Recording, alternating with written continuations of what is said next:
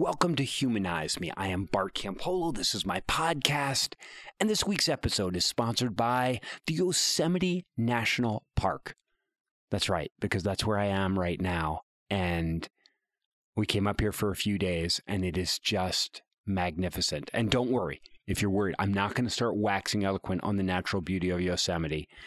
Um, but but someday I am because like I actually have this new kind of idea. I've been getting lots of requests from people in our podcast community saying, "Hey, you know, back in the day when I was a Christian, because some of us were Christians, I used to do morning devotions."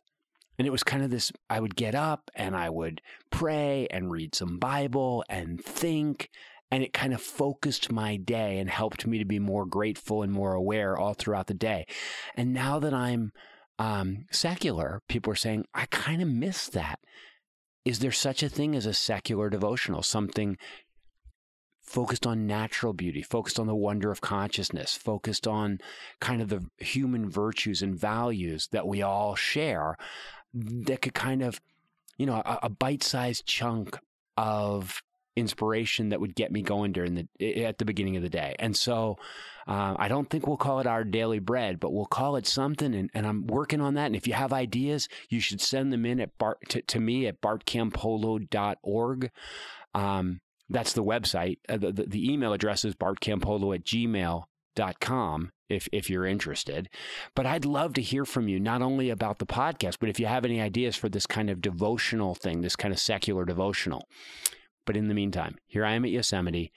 And I, I, brought my microphone with me not to do a whole podcast, but because I had this amazing conversation last week with James Mulholland, who most of you probably don't know, but but but but about 10 years ago, when I was still a Christian and I was trying to make Christianity work, or desperately trying to stay in the game, I read a book called If Grace is True and it was kind of the coolest version of Christianity I could imagine. It was, it was, it was. This guy James Mulholland was writing right from where I was at, and I ended up reaching out to him. We had a couple of great phone calls, and I just thought he was a wonderful person. He was writing with a guy named Philip Gulley, and uh, together they put out a whole series of books about a kind of a progressive Christianity that was pretty cool. And so, if you're trying to stay in the Christian game, those books could be really helpful to you.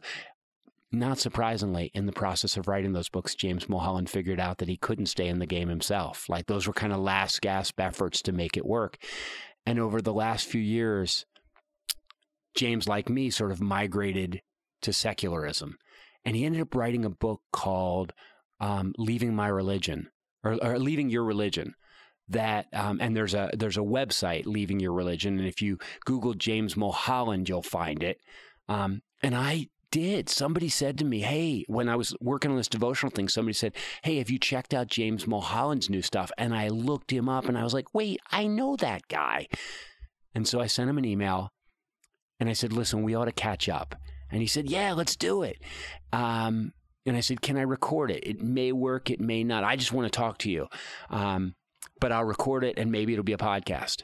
But I got to tell you, I loved talking with James Mulholland, and I think there's some really cool stuff in there about the transition. And he and I do not agree on everything. In particular, our lives on the other side of faith have taken sort of different turns. And I think it may be because he wasn't just burned out on supernaturalism, I think he was also burned out on congregational ministry, which happens to people who are pastors, happens to people that work with people day in and day out for 20 or 30 years. I never did that when I was a Christian. I was not a pastor.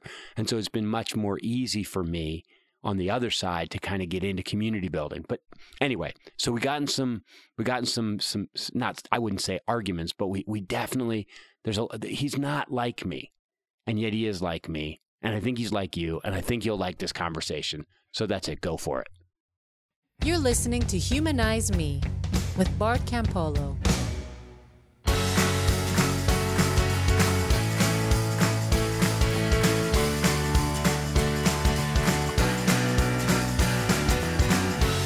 Hey, so so there you are. It's funny because, as you might expect, knowing I was going to get to talk to you again, I started reading up on your website and checking things out. I feel like lots of people write to me and they say, I've gone through what you're going what I, I I'm going through what you went through or like you and I are very similar or I mean Mhm. but you know I got that throughout my Christian life too where like you would Sure. speak somewhere and somebody would like I think we're just alike and and I and I would always look at them and go like nah I, I really I don't think we are um, so I so I feel awkward I felt awkward when I like read your transition and then think about who you were at the end of your Christian life, which was very similar to who I was at the end of my Christian life. And I go like, no, Jim, I, I- I think you and I are actually very similar. well, you know, I said in my email to you, I, it is interesting. You know, we both grew up in very similar, uh, small Christian liberal art college environments. With, you know, your father was a, a sociologist, my father was a philosopher, and and uh, so I, I think both of us uh, were given room and space to question and to think, uh, to think di- deeply, and um, and you're right. The trajectories out of that have been have been uh, remarkably similar. I mean, I mean, the difference is it's like your website. When you were a Christian, you actually wrote the books. Whereas I, I would just give talks and people would say, Have you written a book on that? And I would go like, No, but you should read this book by Jim Mulholland. Uh, you know, I never got around to writing. I'm, I'm not a very good, I'm not very good at writing things down. But that whole trajectory, especially the part where you become, I, I often talk about Malcolm Gladwell uh, and that, and it's actually not his concept. He just popularized it. The concept of 10,000 hours, right. where, you know, t- it takes 10,000 hours to master anything. Mm-hmm. And I always think that somebody like you or or me that we actually spent enough time thinking about Christianity and in particular thinking about grace Mm-hmm. and to th- to master Christianity is to abandon it. Hmm. Um, and so, but the last stage before you abandon it is you have this amazingly good God who, you know, loves everybody and is going to forgive everybody and isn't responsible for any bad thing that happens. You know, he doesn't do anything, but he's really nice. Um, Exactly. and so, you know, that's what, what I, I think I recognized most when I was reading up on you is I was thinking the same thing happened to you is, is that when you and I connected right towards the end, we were both grace mongers. Mm-hmm. And then w- the weird thing for me, and I, I, I wonder if this has happened to you, is is that on the other side of losing my supernaturalism, I mean, I had dialed supernaturalism way down, Right. Right. but on the other side of losing it and realizing I don't believe in kind of any supernatural realities, grace struck me all of a sudden as the most horrible doctrine. Mm-hmm. founded on the concept of original sin. Right. It, it's just a terrible doctrine, just a doctrine that says, like, hey, the reason you need unmerited favor is because you yourself are worthless. You are Yeah. you are deserving of damnation. And and from the moment you were born, as a little child, you deserve it. And Mhm. and I thought like it's so funny for me because to me grace was the way I escaped God being a horrible person. And then in the end, grace became kind of the foundation of the problem. And I don't know if you experienced that at all, where, where, where you realize, like, gosh, the only reason we need grace is because of this kind of cosmic death sentence. Yeah, no, I, I think that's that's well put, Bart. I think I think maybe for me there was this middle place before I left religion of kind of uh, this idea of universal and expansive love. Uh, but that's different than grace or un, even unconditional love, uh, which suggests that there probably should have been conditions, but you know they've been uh, Relaxed. politely, politely relaxed or excused. You know, um, so I, I think I got to that place of this kind of expansive uh, universal love, and, and to some extent, once you come to that place, the um, you know you can you can believe in that God, but if you don't, there really isn't any consequence to that. Uh, you know, so uh, sometimes people will say, well. Uh, is there any kind of God you can believe in? And I said, well, maybe a God who doesn't really care whether I believe or not. Uh, to to some extent, that that God is is palatable to me. Um, but as soon as that God seems to be enmeshed in human life in such a way that that uh, our obedience, uh, our adoration, our um, you know is a necessity to somehow create this uh, relationship, this uh, uni- uh, universe. That that seems pretty mythological and and rather uh, unnecessary. You know. Yeah. And I think the other thing that I have wrestled with and finally uh, reconciled is that in some sense, I finally left because religion no longer made me happy. Uh, now, for for many many years, it did. It brought me satisfaction, happiness. Uh, uh, you know, it it was uh, central to my life. And I think when I finally realized that it was religion had become in some sense, an obstacle or detriment to my happiness rather than a, a tool or avenue. Um, that's when, you know, I think I finally found the courage to, to step away. That being said, I, I'm really careful to acknowledge that for for a lot of other people, it still brings in incredible happiness. Well, um, I mean, that, that's, I mean, there's two things like that I wanted to ask you about because I, again, like we're on similar trajectories, and yet the language I use is almost is so different. I call myself a post-Christian because that's and I've used that term post-religious. Yeah. See, but that, I would never use the term post-religious, huh. and, and, I'll tell you why. And, and it's because a, a, few years ago I came out here to work. I mean, I'm I'm the humanist chaplain at the University of Southern California these days. Sure. Sure. And I work in the Office of Religious Life mm-hmm. under the Dean of Religious Life. I mean, I, don't, I, I should say I, I, I volunteer. you know, I, mm-hmm. it's not a paid position. But the reason that I, I, you know, he's very clear. He says, look, here, he invited me to come. He said, we have chaplains, we have 50 chaplains, you know, serving every kind of supernatural woo woo you can imagine. Like, Sure. You know, we got Hindus, Wiccans, Buddhists, Muslims, 40 brands of Christian, like Jewish, everything. He said, but half of our campus is secular.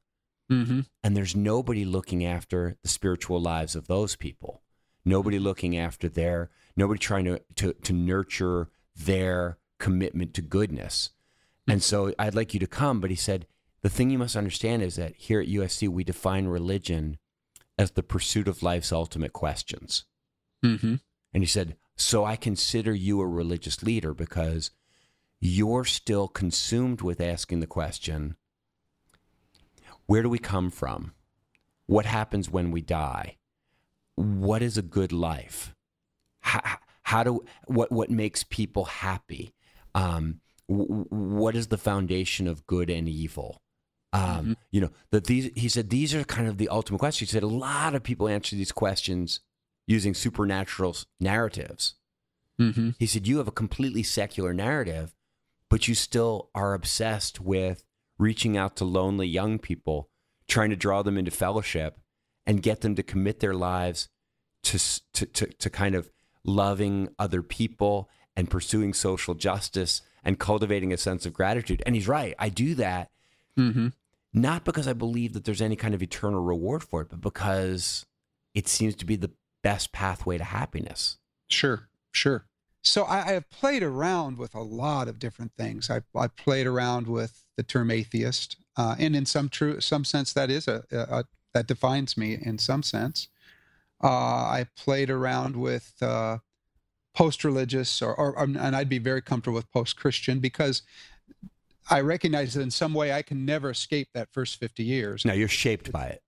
Yeah, yeah, it formed me. So uh, I can be post, but I can't be uh, non uh, disconnected from yeah. it. Yeah. Um, so I think there's some truth to that. Um,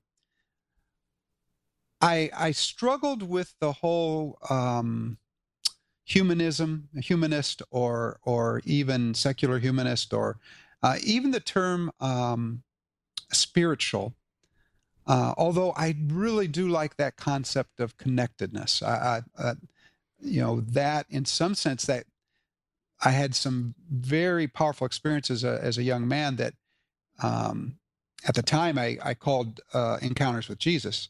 But as I look back, they were very much moments of intense connectedness to to the world, to the universe, to to everything that is. Um, Some people would call those moments of transcendence.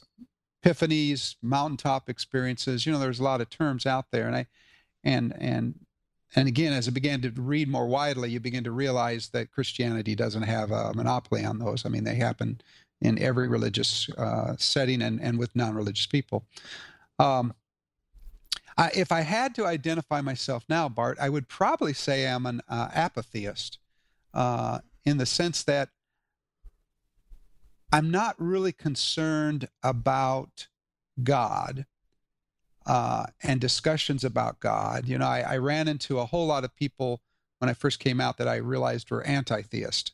They they spent just as much energy being against God. Oh goodness, I yes. Spent you know being for God, and and that didn't have any attraction to me. Um, and, and so I'm I'm really to a place where if I had to define what my struggle is, it's it's about finding this way um, to be fully engaged and one with the things I do. Um, so, but, but I, I, guess I, have I've got to the point where I'm not too concerned about identifying myself, uh, other than Jim. You know, I'm pretty clear on that because what I do think happens in the identifying is tends to close us down to each other. You know, once I identify you or you identify yourself, then I've kind of have this box. And and what it really does is, in some sense, um, remove the need for me to explore and engage fully with with you. Um, so I, I, really resist it anymore. Uh, when people say, "What are you?" Well, you know, I'm just a human being trying to figure this out, just like you are. You know, and let's talk about that. How are you? How are you figuring it out? You know, every fiber in my body is just like twitching right now because I'm like, but wait a second. Categorizing is what makes us human. Like that mm-hmm. that that it's being able to differentiate between a chair and a mattress that enables us to go through life. And that mm-hmm. while these categorizations are in some sense arbitrary, we it's it's not that they necessarily close us off to things. It's that they tell us what to sit on. And what, what, what can hold our, what, what can hold our weight? You go like, oh, that looks like a chair. I you know I, I think I can sit on that, and you could be wrong. But if you don't have a way of sort of grouping things together, like things together, you're going to struggle. And so, you know, my experience has been that the reason I struggle so hard with this identity thing is because I'm trying to wave a flag for all these people that are lost and lonely and saying, you can rally up over here. Mm-hmm. You know, I know you've been, I know you've been rejected, or you felt you felt thrown out, or or or, or marginalized in, in in these other communities. But like, here's a community for people who want to pursue love in a non supernatural way, and and and that, and maybe the reason I don't resist categorization so much is because I'm organizing, and when you're organizing, you have to have a flag yeah, I, I, think there's certainly a lot of truth to that. I I think. And are you and are you not I, I, like when you say I, am you're apath, apathetic about the conversation about God? Are are you apathetic about other people? Like, are you apathetic in general at this stage in the game? No, I don't think so. So at all. I mean, um, in fact, in some ways, I think uh, leaving Christianity, leaving religion, has um, made it uh, easier for me to, to relate uh, with a, a, much broader group of people.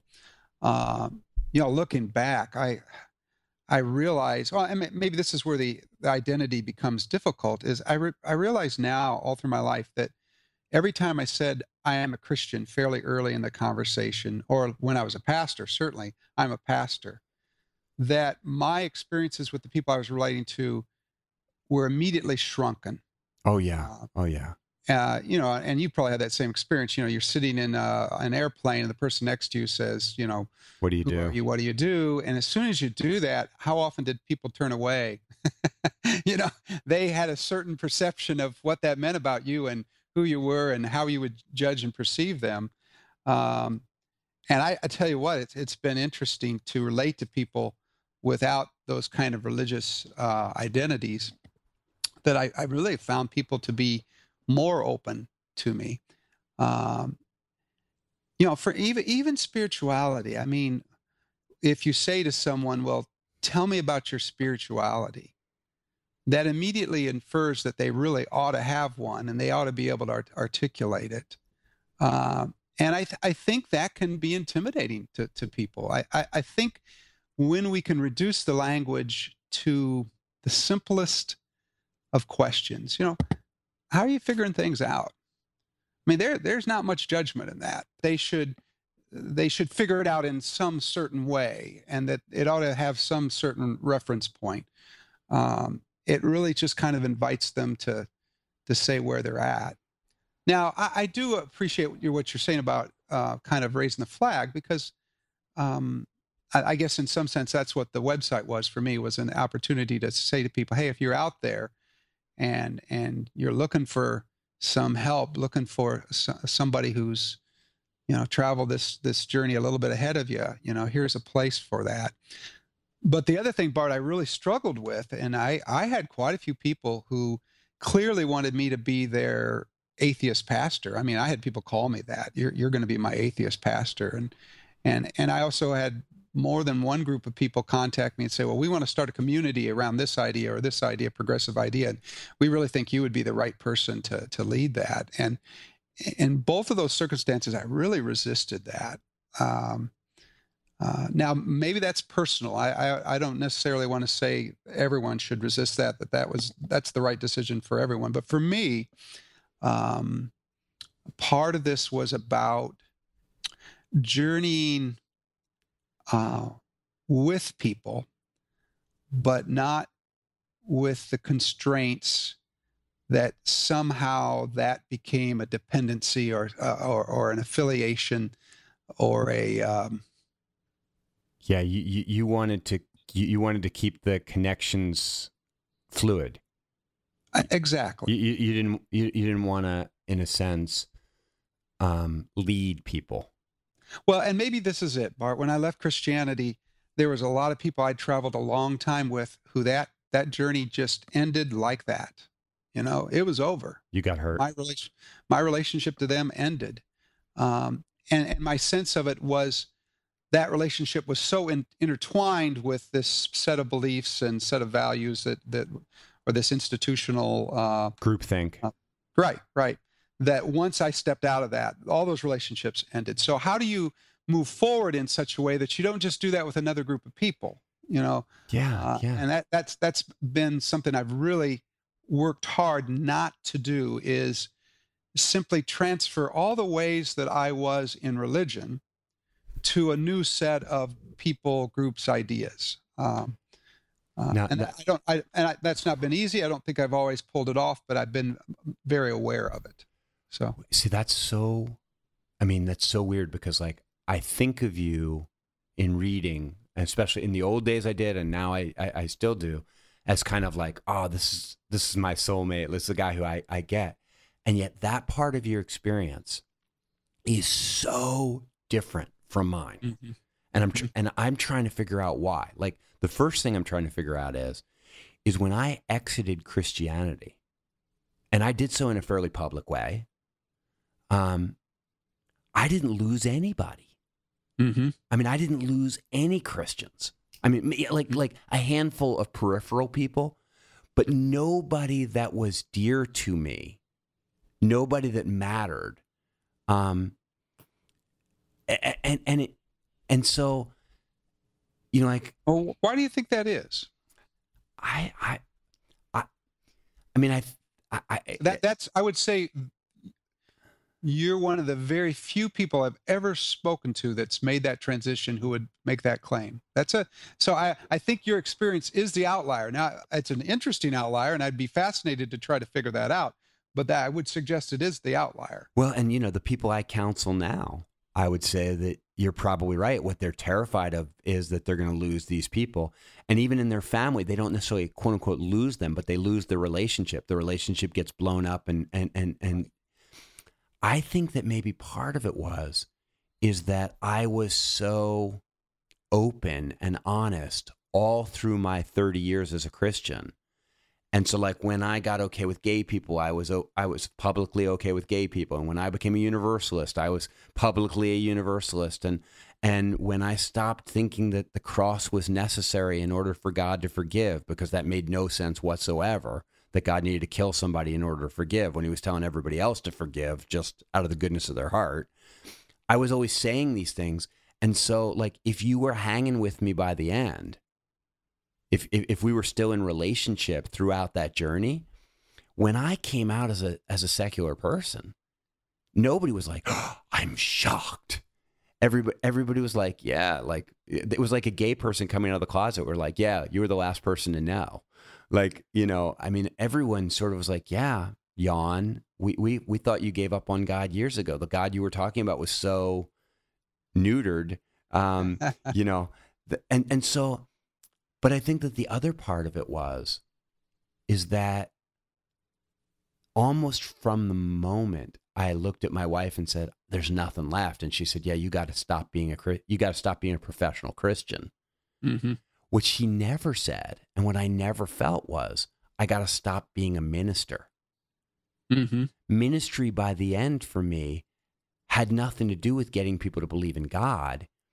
It had everything to do with trying to draw people into a set of relationships, into a fellowship where they could find, you know, community, where they could find connection, where they would feel like they were part of a collective. And so, like, I was a tribalist as a Christian. I was building tribes, not so much around excluding other people, but I was building tribes that said, like, hey, here's a set of shared values. Let's rally around these and we'll love each other and we'll get so close to each other that we'll have the ability to then reach out and draw other people into the into our family and sort of like welcome them in and as soon as I became secular, I was like, well, that stuff all still makes sense. In fact, right. that right. stuff is the most human of that's the most evolved part of us is our, you know, that's that's the human survival strategy is cooperation and connection and communication. I mean, that's that's literally, I mean, we don't we don't we haven't survived because we're the fastest, the strongest, the best teeth, you know, like, you know, we can't fly, you know, like we've survived because we're really good at this connecting. Yeah, that that's uh, I, uh, that really resonates with me because one of the things I've realized is that you know there was used the terminology years ago being called into the ministry and what I really recognize now is that by personality by nature, I tend to be the kind of person who you put me in any group of people, I'll try to organize them, bring them together yeah. around shared values. Yes, yes. Yeah. And, and so when I, if that's who I was, and I'm growing up in a religious culture, what am I going to gravitate to? Well, I'm going to gravitate to being a pastor, you know, that or, or a religious leader. I mean, that made a whole lot of sense. Uh, and it is interesting that when I finally left, my next occupation was community organizing in the inner city, you know, which had all of those same, um, of course, uh, characteristics, all those same mechanisms, uh, and yet there wasn't this religious uh, context that you're working in. Um, so, I, I mean, I think that makes a lot of sense. That that in some sense, a lot of us ended up doing that in the church because it seemed like the only game in town. So, well, if you wanted to do that, that's where you ended up doing it. Uh, yeah, it wasn't. It wasn't Christianity that made you loving, and it isn't. Wasn't Christianity that made you think that a group of people being together in a really positive way was a good thing. That's what drew you into Christianity, right? You know, like, like you were that guy, and so and so when you came out of Christianity, it's not. I, I was going to ask, like, what are you doing now? Because I, I'm like, you I can't believe that you've like, well, I'm sick. I don't believe in God anymore. So what's the point of being part of a collective group of loving people? I, I got to think you're still part of some collective group of loving people. Yeah. Well, you know, first I did community organizing in a inner city neighborhood that I'd lived in for 25 years. I know. I know that neighborhood. Yeah. So knew all the people, had, you know, raised my kids in the schools there, uh, pastored in the neighborhood for about a dozen years. But um, so I spent about six years doing that, which was a blast. Really uh, loved it. Who'd you work for? Uh, it was Southeast Neighborhood Development, which was the Community Development Corporation Yeah. there in, in Fountain Square, which is kind of this now nationally known uh, uh, neighborhood, you know, for uh, in terms of renovation, uh, regentrification, um, and um, and that was a great experience. And now what I've done for the last two years is I'm actually uh, working with a small uh, NGO that does uh, water education and public health initiatives in uh, El Salvador and Nicaragua, and I'm, I'm enjoying that. You know, that's a that's been a tremendous experience. Uh, uh, so my community has become much more global than it ever has been. Yeah. and uh, But your marriage survived this, obviously. well, no, Or it didn't did it? It didn't. It did not. Now, in Well, I don't know why I said obviously. I think it was because you referred to your wife earlier. I was like, I, I apologize. No, that's all right. I'm remarried, and um, the I I think my marriage's failure um, is not a direct result of leaving uh, religion, leaving Christianity. Um, however, I think perhaps that departure sped that process. I think that was probably going to happen regardless. Um, um, and, and frankly, um, uh, you know, when I remarried, the woman I remarried had was in the process of going through the same uh, transformation, uh, transition, and uh, you know, going through something like that together is a is a really positive thing. Uh, I, I know from many people that I talk to that um, that transition does destroy marriages, and uh, and that saddens me. You know that that that often is the case. Well, it's this. It's a, it's the the most intense version of the thing you were talking about, where like you were like a lot of a lot of your relationships ended. Sure. People just couldn't handle the transition. Right. Right. Um, And uh, I, I mean, I I'm counseling a lot of people now that are in religious transitions, and yeah, their marriages are their marriages are really dicey. Yeah. Yeah, and, and I think a lot of times it, that, like in my case, I think the transition may just reveal lots of deep fault lines that were already there, uh, and and so I, I'm not sure it's fair to blame the transition completely, but it's obviously a factor. you know, Yeah. it's obviously a, a piece of it. So So how long have how long have you been remarried? uh, six years, Okay. So so while you were still doing the community organizing, Correct. Correct. So, um, it wasn't until I, I I didn't finally come out publicly in a big way. Uh, you know, I what I, I don't do half measures, I guess. So when I uh, decided to come out, there's a festival here in Indianapolis called uh, Spirit and Place, and it's an annual. Uh, they bring in national speakers and do all kinds of different events, local things. There's something going on in six or seven places in the city for for a week, and it's all around Spirit and Place. And I I'd done a lot of speaking with that over the years, different occasions, and um, so their theme was more or less change. So uh, I talked to the director and said, "Well, what would you think? Is it within your parameters to have someone talk about leaving the religion in the, the church for a Spirit and Place conference?" And she said, "Absolutely." So uh, we got a big auditorium, and I stood up in front of about 600 people, friends, family, strangers, and uh, gave that speech that's on my website, which is uh, uh, basically was my my coming out speech, I guess. Uh, and um, that was an incredible experience, um, uh, in the sense that there were lots of friends and family who were there and said, absolutely what what you kind of heard bart this this isn't a big surprise you know you got our support and we're with you but there were also people who either could not come to that because it was so uh, sad for them Yeah. uh, or others who were angry you know you know i i probably had you know a dozen 15 people who went into ministry basically with my encouragement. And many of them are doing well doing great great things. And and how difficult it was for them not to see my departure as a condemnation. and a betrayal. Yeah, a betrayal as well, a condemnation, and and as much as I would say it wasn't that this was you know for me and uh, you know just a, a sense that that if I had taught these things to them and now said I didn't believe them, uh, what did that mean? And and having to help people say that well, I am as authentic now as I was back then. I meant it then. I mean it now. Exactly. There, there was there was nothing that was artifice. You know, it was all as authentic as I could be, and and that I hope you will trust that in me. That what I have to continue to do is is be as authentic as I as I can be. I, I think that's why. I mean, that's why I've tried to communicate my secular humanism.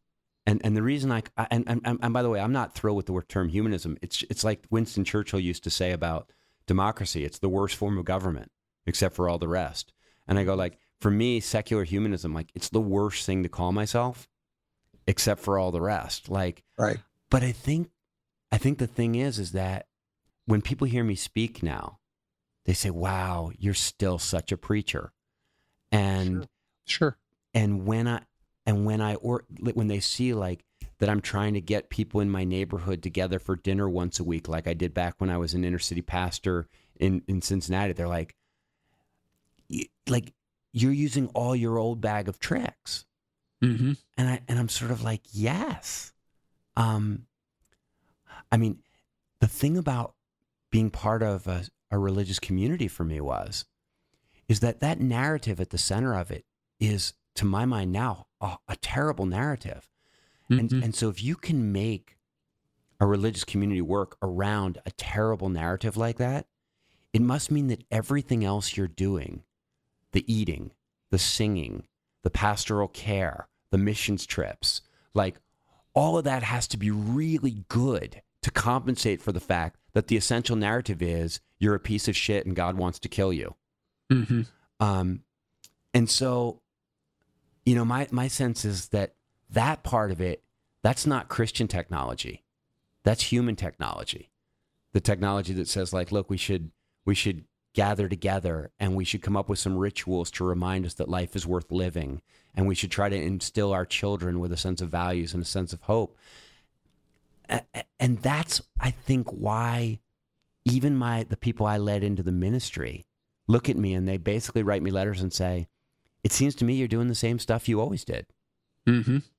And I, and and and I wonder, like, do you feel like in some ways you're doing a lot of the same stuff you always did when you're meeting with people, when you're talking with them about their lives, um, or or is it so different for you?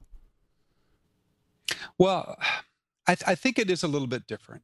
Um, I sense that Phil Phil Gulley, who is the the person I uh, co-authored the the Grace books uh, with, uh, you know, he and I have been best friends since seminary. Um, still talk almost every day, see each other at least once a week.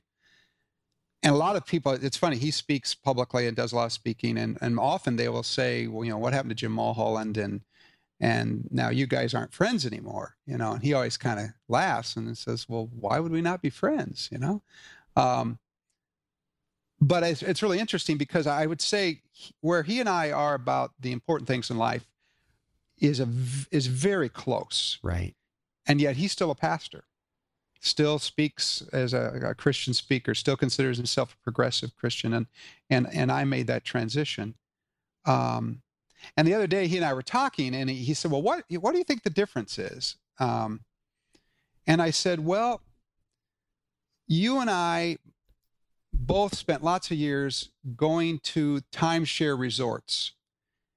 And part of the deal was to go to the timeshare resort is you have to sit through the two hour sales spiel. And I finally said, I'm not going to the sales spiel anymore. And you're okay about still doing that. And he kind of laughed. He says, Well, there's some truth to that. But, but I've thought a little bit about that. And, and I think the other thing is, which is a little deeper question, is I think I finally didn't want to go to the resort anymore. Now, that doesn't mean I'm anti community, but there was something about wanting to explore the world outside of the constraints of, of a well defined experience where We pretty much know who's going to be there, what we're going to do, what the setting's going to be, uh, which for many years Christianity offered me. In that now I kind of like to explore, and it's more like putting your backpack out and heading for a national park. And you get on a trail and you meet somebody and you walk with them for a while and you have a really good time and you may talk really deeply and then they go their way and you go your way and and that's that's okay you know um I, and, and i hate to say that because that sounds almost anti-community no it just sounds like you're burned out. Well that may be some of it but but i think also it's this sense that there are um a multitude of ways to engage in the wor- world. And i think for instance, my my wife and I, um, I, I'm much more outgoing than she is, and I think one of the things we've really struggled with in our marriage and finally kind of really began to appreciate is that being outgoing or being, um, you know, more uh, introverted, that's not a good or bad, you know. It's just different, you know, and what you how you engage and and the ways you go about that are, are different. So, um, what I uh, what I've discovered is that I am much more interested now in micro community than I am macro community, which for many years macro community was what I what is about. The more people you can get, and you think about as a pastor, you're kind of encouraged to be that. The more people you can get, the larger the the crowd, the bigger a number of people in your audience. That's kind of this measure that you're doing good community. And I, and I think I've kind of um, come back to a place where um, if I can sit down to dinner with two or three people and we have a great conversation for that evening, um, that's community. You know? Yeah, yeah, yeah. No, it's so, it's. I mean, it's so interesting because I I think that that grow, grow, grow thing is all about money, and it's all about economies of scale and you know, um, when you're a professional pastor, you, you know, the, there's, you know, the, there's this pressure. Right. Um, right. For me, the communities that I try to build now are usually, they end up being around 30, 35 people.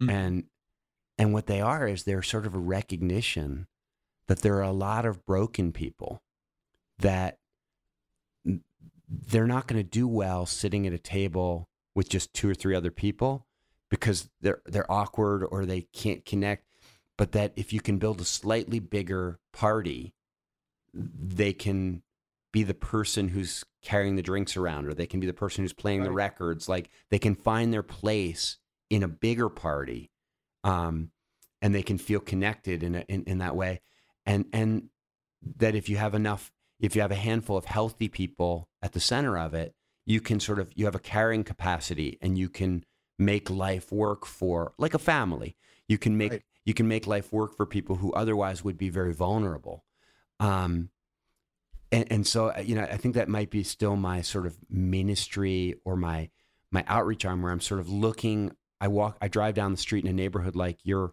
your old one and i look at these kids on the corner and i'm thinking like how do i transform that kid's life into something better it's not how do I get him saved. It, it's it's it, you know get him get him to heaven or or get him to believe something. It's just like that doesn't look like a lot of fun. Being alone on the corner, having your relationships defined by street life. Um, I wonder what it would take to get that kid into a into a set of relationships that were really life giving. Mm. Um, and and sort of the small community seems to me to be the best vehicle to transform broken lives. Yeah, well, I, I think I'd, be, I'd even be careful about that, Bar. I guess what I was trying to say is I think for so long in the church, community was defined in some some fairly uh, strict ways. There was a lot of judgment about this community versus that community. Uh, you know, the, the church was. You were looking for the one the one right way. Right, and and I think that's what I've realized is, and, and again, I I'm not gonna if going to a 2000 member megachurch is is where you're at and it brings you some real happiness and then more power to you I, I I think what I want to do though is have a place where this community can be done in a wide variety of ways. Yeah, yeah. Uh, and then I, this is more personal, is also realizing that um, as a charismatic person, um, what tends to happen lots of times in community, if I'm not careful, is I'm kind of pushed to the top, and people connect to me in ways that I never intended, but they they kind of happen that way. Um, and recognizing that I want to break that pattern personally. You just don't want to be that guy for them. Exactly. It's kind of like the the the Buddha saying, you know, if you meet the Buddha on the road, kill him. You know, this sense that um, this is a is is an individual journey, and how do we help people to embrace that? Because that's scary. I mean, the thought of the I'm responsible for my own life. I mean, think about that. That's one of the things that I think makes stepping out of religion very frightening for people is because you really are saying I'm responsible for my life. Yeah. It's it's mine. And what am I going to do with it? And and so how do we admit that, claim that, value that, but at the same time uh, not all become independent lone wolves? You know, how do we recognize that there there is this also this need for us to be in relationship and and intimacy and that some things in, in a society we cannot do alone. We have to unite together uh, to accomplish certain things. So it's it's how do you value that? That uh, how do you value the power of being a autonomous person in a group? And, and to me, I tended to always uh, err on the side of the group. Uh, even be suspicious of someone who was too autonomous, which is ironic because I'm sure they were all suspicious of me. Um, um, you know, I'm sure many church leaders above me thought I was way too autonomous, but um, but I, but I think that's what I'm trying to do. How do I begin to value um, and encourage people to fully um, accept their autonomy and their individuality?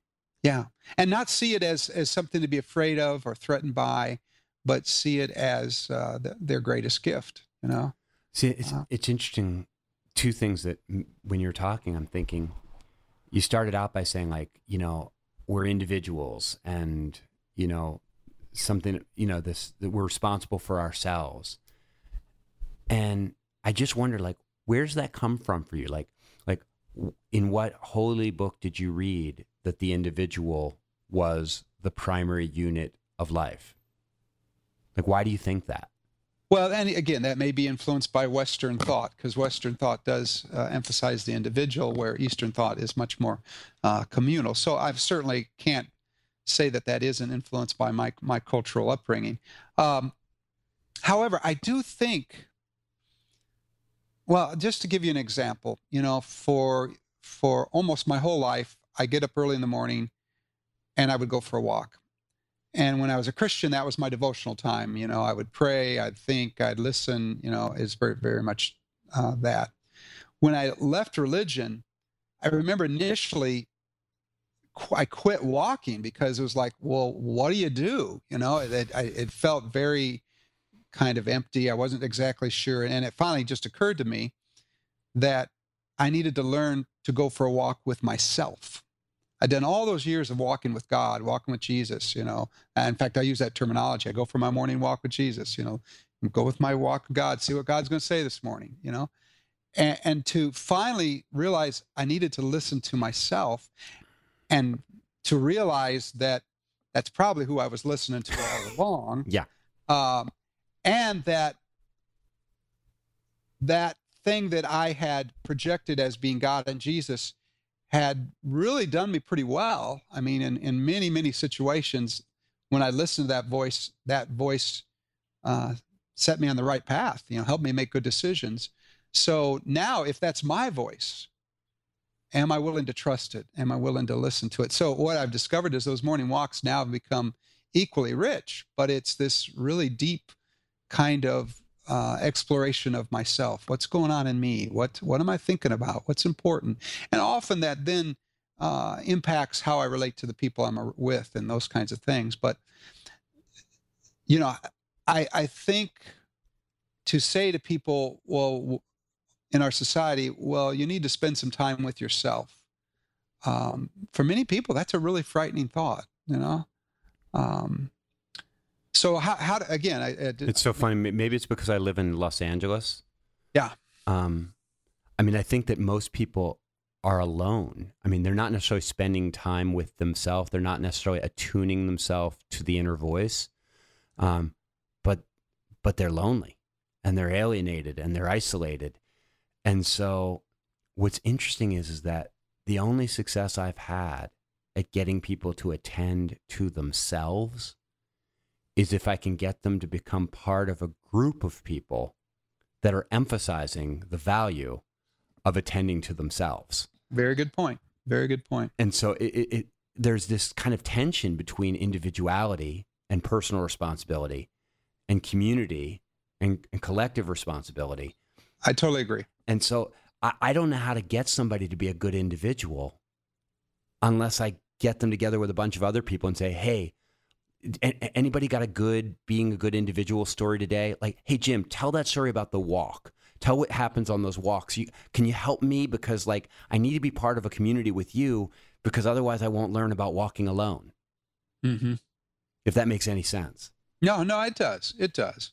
And again, if you think about uh, obviously creating a website uh, has been a way for me to kind of share those kinds of stories, share those kinds of experiences with many, many people, uh, and some of whom have connected to me. Um, I remember, you know, when I was a progressive Christian, one of the Buddhist um, parables I really liked was the story of these three monks who set off to uh, find nirvana, you know, find find uh, this place of inner peace. And they finally get to this huge walled compound, and the they get on each other's shoulders, and the top guy looks over and says, "We found it." So he climbs up and reaches down and grabs the second guy, and they're both on top. And they, they reach down for the third guy, and the third guy says, uh, "They said, you know, we'll lift you up there." And he says, "No, I'm gonna go back and tell everybody else where it's at." Um, I have mixed feelings today about that parable because, in one sense, that journey to find that is part of finding it. you know, it's it's the journey itself that is kind of what takes you there. So the guy who goes back and says, "I'm going to all take you there," does he rob those people in some sense of the very experience of of getting there? And and the second piece is in what sense are we sometimes afraid of entering that new place? So it's better to go back to the old place and and and and be that leader that that draws people. You never have to go in yourself. You never have to go in yourself. You know. Um, so a, a, parable that at one time kind of was, oh yeah, that's what it's about. You know, that's what I'm going to be. I'm going to be the guy that goes back and tells people how to get there. Uh, troubles maybe you. now i'm the guy that climbed over the fence and i'm kind of checking it out on the other side uh, or is there a way to be both you know is there a way to climb the fence and still tell people about it you well, know the, the re the i guess the the thing is is that i meet a lot of really smart people and thoughtful people and caring people especially in this post-christian life people like you mm-hmm. you know the vast majority of people never think their way out. Like they don't, uh, they don't, they're not, they're, they're too busy watching football games. They, they don't think enough about their life and their faith and everything to get to the place where they would see the, the inconsistencies or, or, or come across the incongruities or struggle with the, the, the pain, the suffering in the world and the idea that there's this loving God who lets it go, all of that. And so I meet a lot of really smart, lovely, thoughtful people like you. And their tendency is to say when they've made it out, everybody should walk their own path. Walking this path is what made me. Mm-hmm. But I guess after living for many years among a very broken people, I'm maybe maybe too aware that there are people who don't who won't go to the park unless somebody takes them. That's fair. That's fair. And and so, you know, I remember reading Dostoevsky's The Myth of the Grand Inquisitor. Um, and, you know, when the, the church guy is talking to the, the guy who's actually Jesus and sa- saying to him, like, you know, you, you're, you're telling people to, to walk this difficult path and to, to, to do all these things. He's like, don't you know how people really are? Like that's, that kind of self motivation is only for the very few. What about the masses? Mm-hmm. And so, you know, and and when I whenever I say that out loud, Jim, I mean, I was at I was at a, a hospital. I was at Children's Hospital here in Los Angeles. A friend of mine does the pastoral. Uh, he he does the um, CPE. He does the he, he oversees the people that are doing their chaplaincy training there. Mm-hmm. I forget what they call it. And uh, so he had me down to talk to like six seminarians who are doing their chaplaincy rotations there. And I started talking this way. You would have thought they were going to tear me to shreds. They hated me so much. And they were like, how pompous and how paternalistic. Like you're acting as though like some people are gonna, you know, can can live authentic individual lives and other people just they need to be led along. And I'm thinking to myself, like, I know this sounds bad, but I but like it's been my experience with people. There are a lot of people out there that need to be led. Yeah. Well, and and think about it, Bart. I mean, we're two white Anglo-Saxon Americans, highly educated. Yeah, talk about having the luxury to journey the way we've journeyed. I Yeah. mean, in fairness, you're right. I mean, we that that journey has been largely unencumbered. Uh, and- Had hours a day to think about it, hours a day to write books about it. Absolutely, absolutely. So I, I think that's a, a fair critique that that um, what what responsibility does come with that. I mean, uh, um, but I also hear what they're saying is, I- and I guess this is what I really struggle against is there is a, a real elitism in saying I found I found Nirvana, I found the Holy Land, you know, uh, I found the Jordan River, you know, I'm going to bring you back and and help you cross it. I mean, um, or I've just found a way of walking. Like I found a way of journeying, and this way works for me. And I think that one of the things that the difference between me now, like it was funny when you were talking about how people shut down on the conversation. Like if if you tell them you're a Christian, oh my gosh, you should see me now because it's freaky. Because I go to I go to the campus at University of Southern California, and I'll just walk up to a kid who's reading a book and say, "What you reading?" And he'll tell me, "I'm what are you studying? How'd you get here?" And eventually he goes like, "Who are you, man? Like, why are you asking me these questions?" Um, you know, in a friendly way. And I'll say, "Oh, I'm, you know, I'm the humanist." ch-" He say, "Are you a professor? Or are you this?" No, no, no. I'm the humanist chaplain here. He goes like, "What is that?" I said, "Well, you know, that means that like I sort of try to nurture the spiritual lives of all the people who want to be really good people and make the world a better place, but don't believe in God." And Jim, half the time, the person's eyes light up and they go, "Oh my gosh, that's me." Like, mhm. could I be part of your group? There's actually a club. Like, I had no idea, you know. And so, and so, in, in, rather than turning away, and the Christians or the the believers, they don't turn away either. They go like, "Oh, that's so weird. Like, how did you get there? Like, I believe in God." And so, what I find is, is that the way that my Christianity used to shut people down, saying like, "I'm on this kind of path now where I'm trying to figure out how to find meaning, how to make meaning." Mhm. um, through relationships, it tends to open people up. The difference between me then and now is it used to be that like I had this way of walking and I thought it was the only way that would ever get you to the to the promised land. And so I was trying to convince everybody that my way of walking was better. right. Now I'm like, there are many ways to walk. There are many ways to live. There are many ways to have a meaningful life. Like there are autistic people who don't connect and they don't need community, but that doesn't mean their lives are valueless or worthless. And so what I end up doing is I end up saying like, this is the way I'm walking. And if somebody goes like, oh, that looks horrible to me, I go like, yeah, it's probably not the way for you Right. Right. but I still talk about the way I'm walking and I still want to be out there interacting with people because for a lot of people, they're going, damn, I've been looking for a way to walk and none of the other ways work for me. The way you're walking sounds really good. Can I walk with you? Mm-hmm. And so, like, I guess I'm not trying to coerce people as much as I used to, but I'm definitely still like looking at somebody and going like, you look like you're not getting along very well. Have you tried this?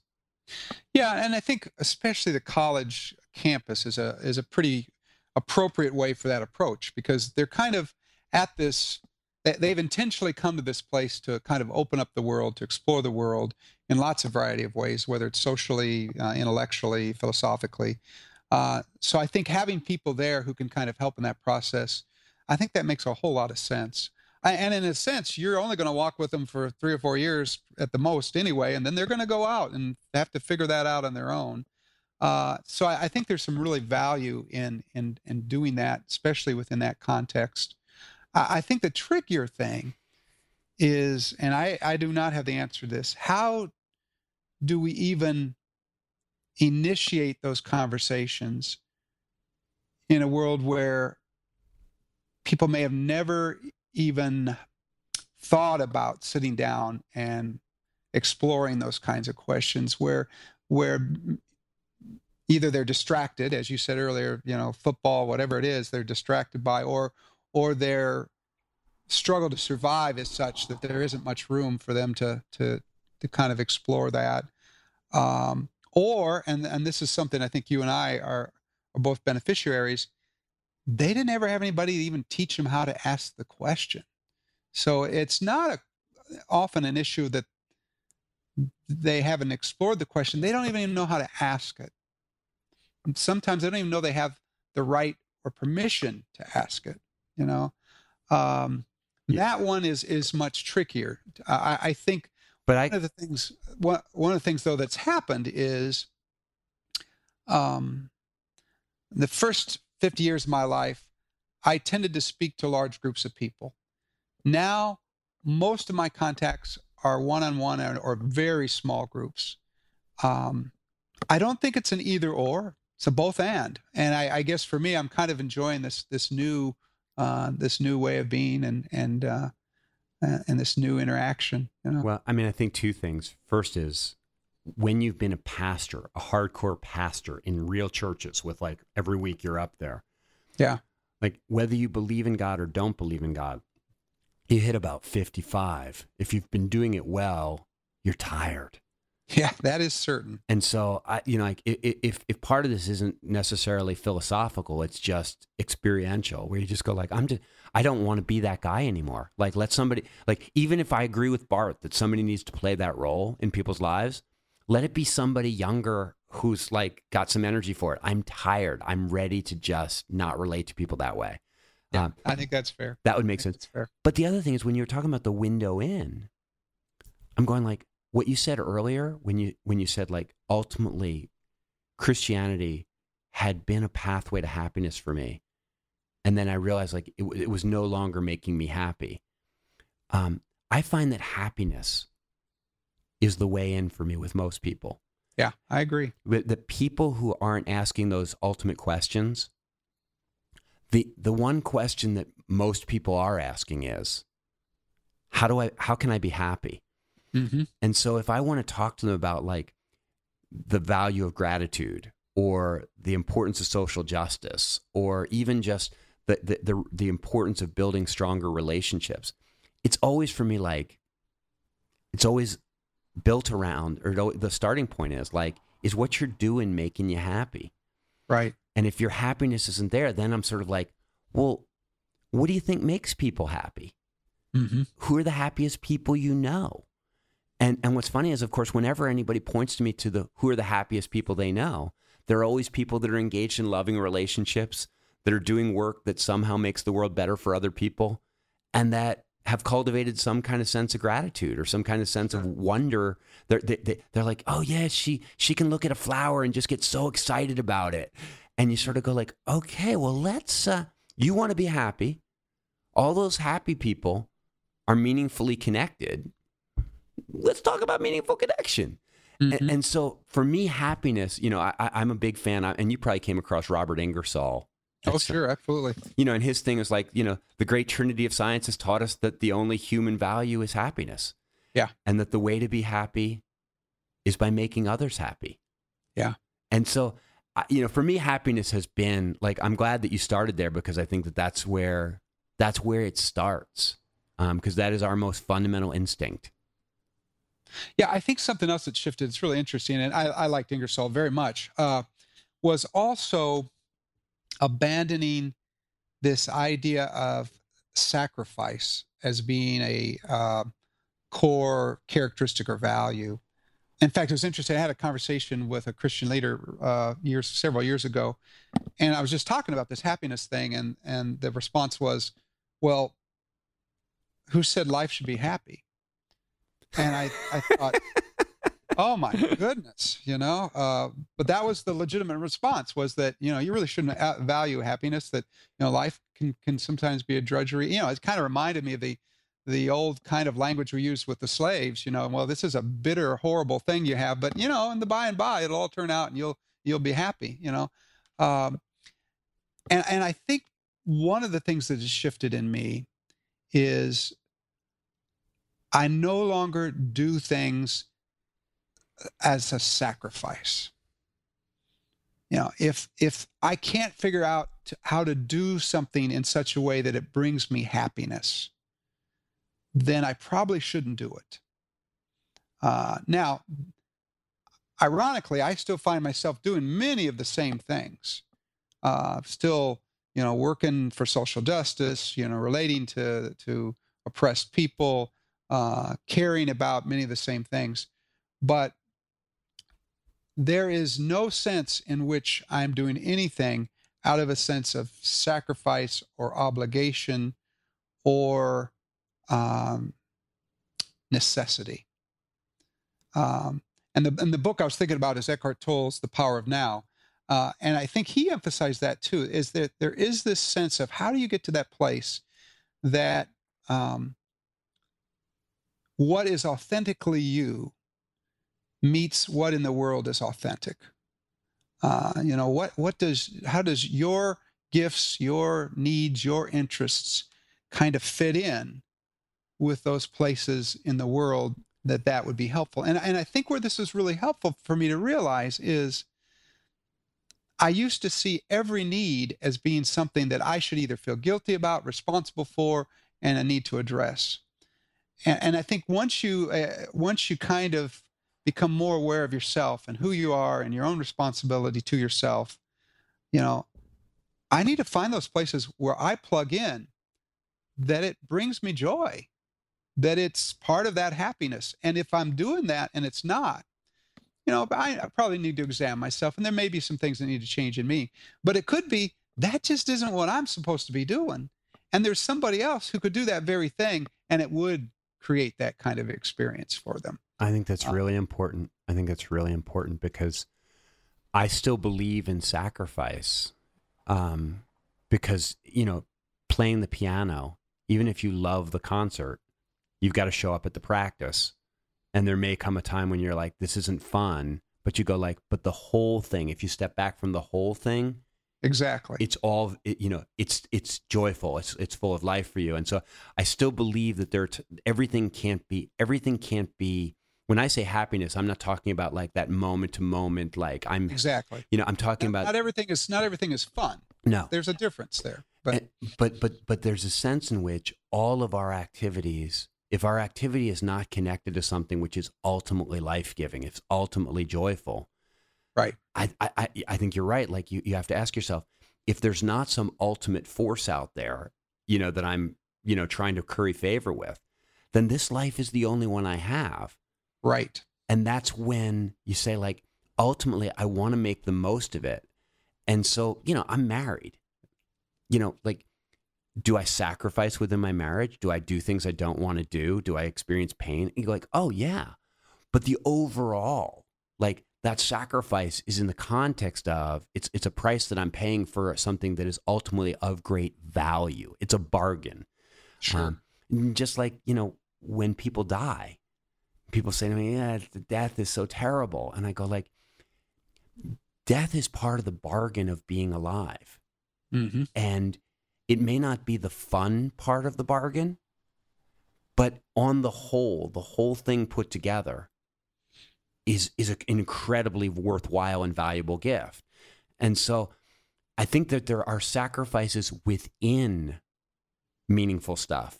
But I think if something is pure sacrifice, yeah, the the sacrifice is never the actual benefit. It's always a price you're paying for something that better be more it better be more worthwhile than the sacrifice. Yeah, and you know that really came through to me years ago when I read Mother Teresa's oh gosh. diaries you know, after her death, and to realize that, and this is my perception, and others might argue with it, but I think she was fairly miserable. Oh, it, it seems really clear to me. Yeah, and and she, but she had bought into this idea that she couldn't be that happiness was somehow uh inauthentic. Fra- frivolous shallow. Right right and I th- uh, and I think like ultimately she was counting on the fact that the best part of the bargain would be after she died. Yeah. Like I talk to a lot of post Christians, but they haven't necessarily been on this journey. Um, but didn't spend days and days thinking about every intricate question of each piece of it. Yeah. And didn't lead and didn't lead hundreds of other people into it. Yeah. You know, and so a lot of times what's characterizes me in the secular world is people are like, wow, he's the positive one. He's the one who's not angry at religion. He doesn't hate. He's not trying to tear down. He's not an anti theist. Right. And that's really good. That's been really good for me because I don't feel that way. And and and I'm with you when I say like if it's making you happy, you know, it's uh, like I see a lot of Christians where I sort of say keep the faith. It's clearly agreeing with you. Yeah. Um, but lately I've been getting because I do a lot of counseling now. And and by the way, those hundred people that write to you, if they're looking for somebody to kind of pastor them, send them my way. I'm happy okay, to do it. Okay.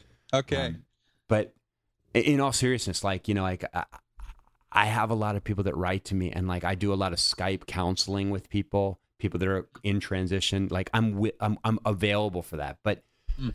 but when these people come to me, a lot of times what I find is that the real issue is they would be happy to leave religious people alone, except for the children. Because on some level, the narratives that we were raised with, you and I may have skated clean, but a lot of people get really hurt by that narrative. That's true. We all look at the way other people are raising their kids. From our perspective, we always seem right.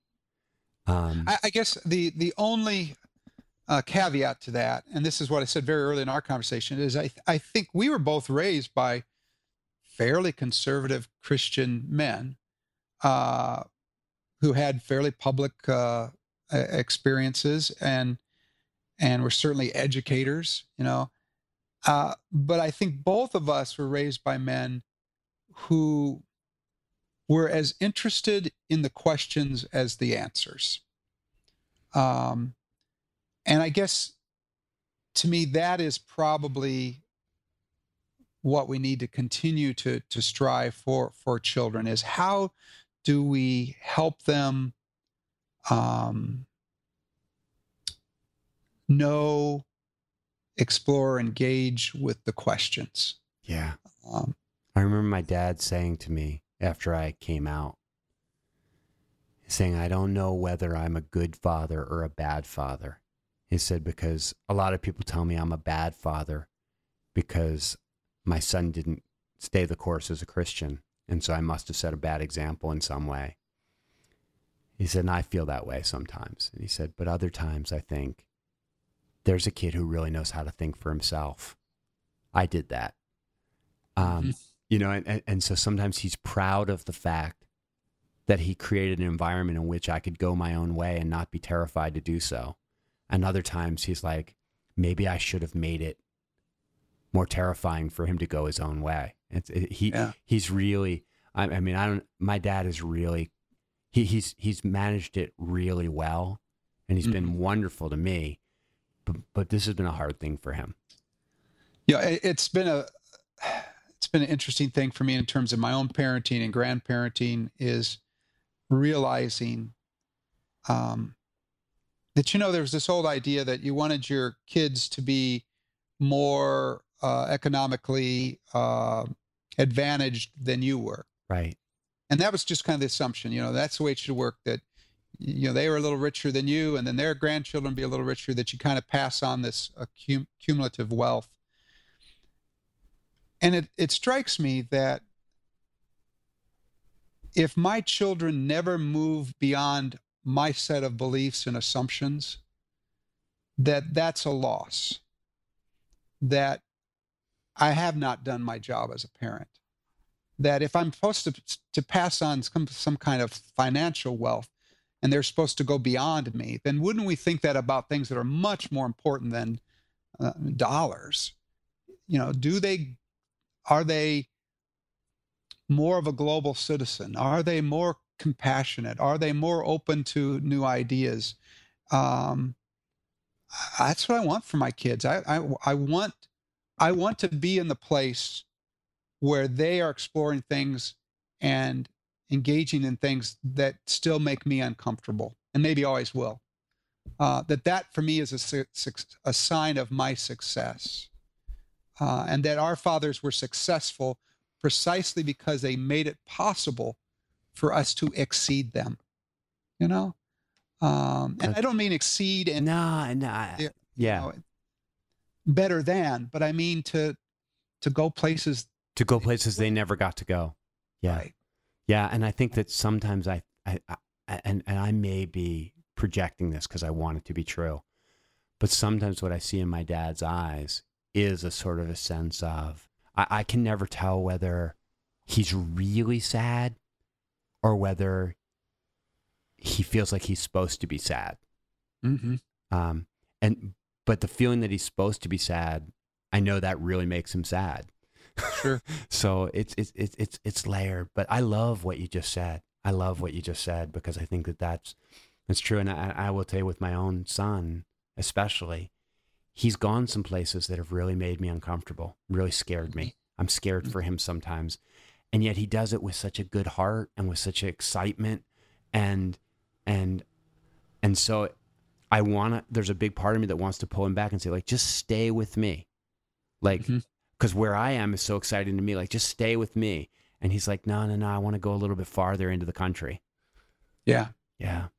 So Hey, I got one quick question. It's just a personal question. Like, I, I and this is this is going to be the most bizarre question you're going to get from me. It's like, I never used any drugs at all when I was a kid. Mm-hmm. But when I came out, like all these people, all the young people I was working with, they were sort of like, drugs for them was just, they were like, consciousness is fluid. And what ended up happening was, is that at one point, my wife and I were like, well, let's try marijuana. Mm-hmm. And so we got a couple of friends together, older friends, got to a safe place, and like we did. And it was a really, it was a singular experience. Like I had never, I was like, oh my gosh, like it was, it was probably the one of the most powerful experiences I had of going like, my brain is this physical thing and if you alter it i will think differently hmm. you know but then i started talking to all these spiritual people secular spiritual people who were like using shrooms and lsd and i started hmm. like studying not recreationally they were doing it like in very controlled settings like ayahuasca retreats and i didn't know if like in your journey especially now that you're working in eh, around the world if you had encountered any people that were sort of like, well, if you're really interested, like when you're talking about like going to a farther land than our fathers did, you know, psychedelic experiences. And I wondered, like, have you had any kind of encounter with anybody who's who's had those that stuff going on? You know, I can't say I have, Bart, but that but it is interesting that I I think certainly the stigmas for me around alcohol and drugs and sexuality and a whole yeah. lot of other things have shifted. You me know, too.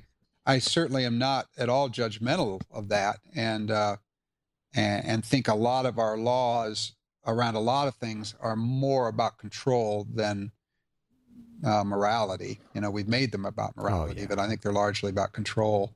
Thanks so much for talking with me. This oh, was... no, I really enjoyed it. Uh, uh, you know, I I still remember. I don't know if you remember this you and I were both out at Spectacular in Lamoni, Iowa. Oh my gosh, yes. I think you were there either a day or two after me or a day or two before me. We were both there, and I thought, oh, I really wish I'd had a chance to sit down with you because I think we had communicated through email and, and some other things. But uh, but I realized that our trajectories were very close when we both ended up out there with those those wonderful people. I mean, they were just lovely people, super people. But you know, I, if you'd gone 10, 15 years before and said I was going to be speaking to a bunch of uh, Mormons. You know, that's what I would have called them. You know. so. Yeah, uh, no, it's been a, it's been a crazy journey, and um, and I think that the thing that is the most exciting for me about it is that it's really helped me to start thinking way ahead of time about dying mm-hmm. and making sense of my death and I find that I talk to a lot of people about that's a, a lot of people very have a great concern about that both secular and spiritual people like death is a real you know Freud was not far off and so why, why, why do you think that is Bart? Because that's really interesting that, this is a place where my experience is very different. I, I agree. A lot of people think about that whether they're religious or not. And i realize i never i never think about it at all. Now I, i'm not sure this is necessarily a uh, uh, an intentional thing. I think for whatever reasons i i, I mean I, I, don't think i'm in denial about it. I just i don't worry about it um, what is it do you think that makes death so worrisome honestly I, I, it's it's funny because I have the same response to you. Like I I think about it, but I don't worry about it very much. Yeah. But I think that if again, like your dad, my dad, the way that we were raised, Christianity was never for me about avoiding hell. Right. From the very beginning, it was always about like, it was about creating a community that could make help could help heal people's lives. Like it was never about the reason. I, my dad used to preach this sermon. Would say, if there was, I believe in heaven and I believe in hell, but if there was no heaven, and if there was no hell, I would still follow Jesus because it's the best way of life. Mm-hmm. And I really bought into that. Mm-hmm. And um, and so, I think for a lot of people, because the first thing they're taught about faith is that it's the way to avoid dying. There's this sort of implicit thing and you should be afraid of dying. So when they're when they're children they are taught that death is the enemy. Mm-hmm. and in the same way that if you're taught that black people are the enemy like that will that will seep into your consciousness and you will get to the point where you literally are afraid of black people yeah um, yeah. yeah you're right that's that's probably it and so you and i were never kind of imbibed with that so uh, we never we never were and then the the other thing is, I think that for some of the secular people, their sense of individuality is so strong. Their sense that like everybody's an individual. I am my own person. That that they don't feel connected to the whole. Mm-hmm. And therefore, when they die, it is like the the end of the universe. Hmm. Whereas for me, I do feel connected to the whole. Right. And I feel like if I teach a young person something about how to have a happier marriage, and then I drop dead, and that young person then has a happier marriage, I'm still like, I'm still, I'm still in the game. Like I'm connect, I'm part of a chain, and like, mm-hmm. you know, like, I, I'm I'm not just excited about my life. I'm excited about life. Yeah. In the traditional models, you're born, you live life, and then there's the afterlife, and that it's kind of this continual trajectory up.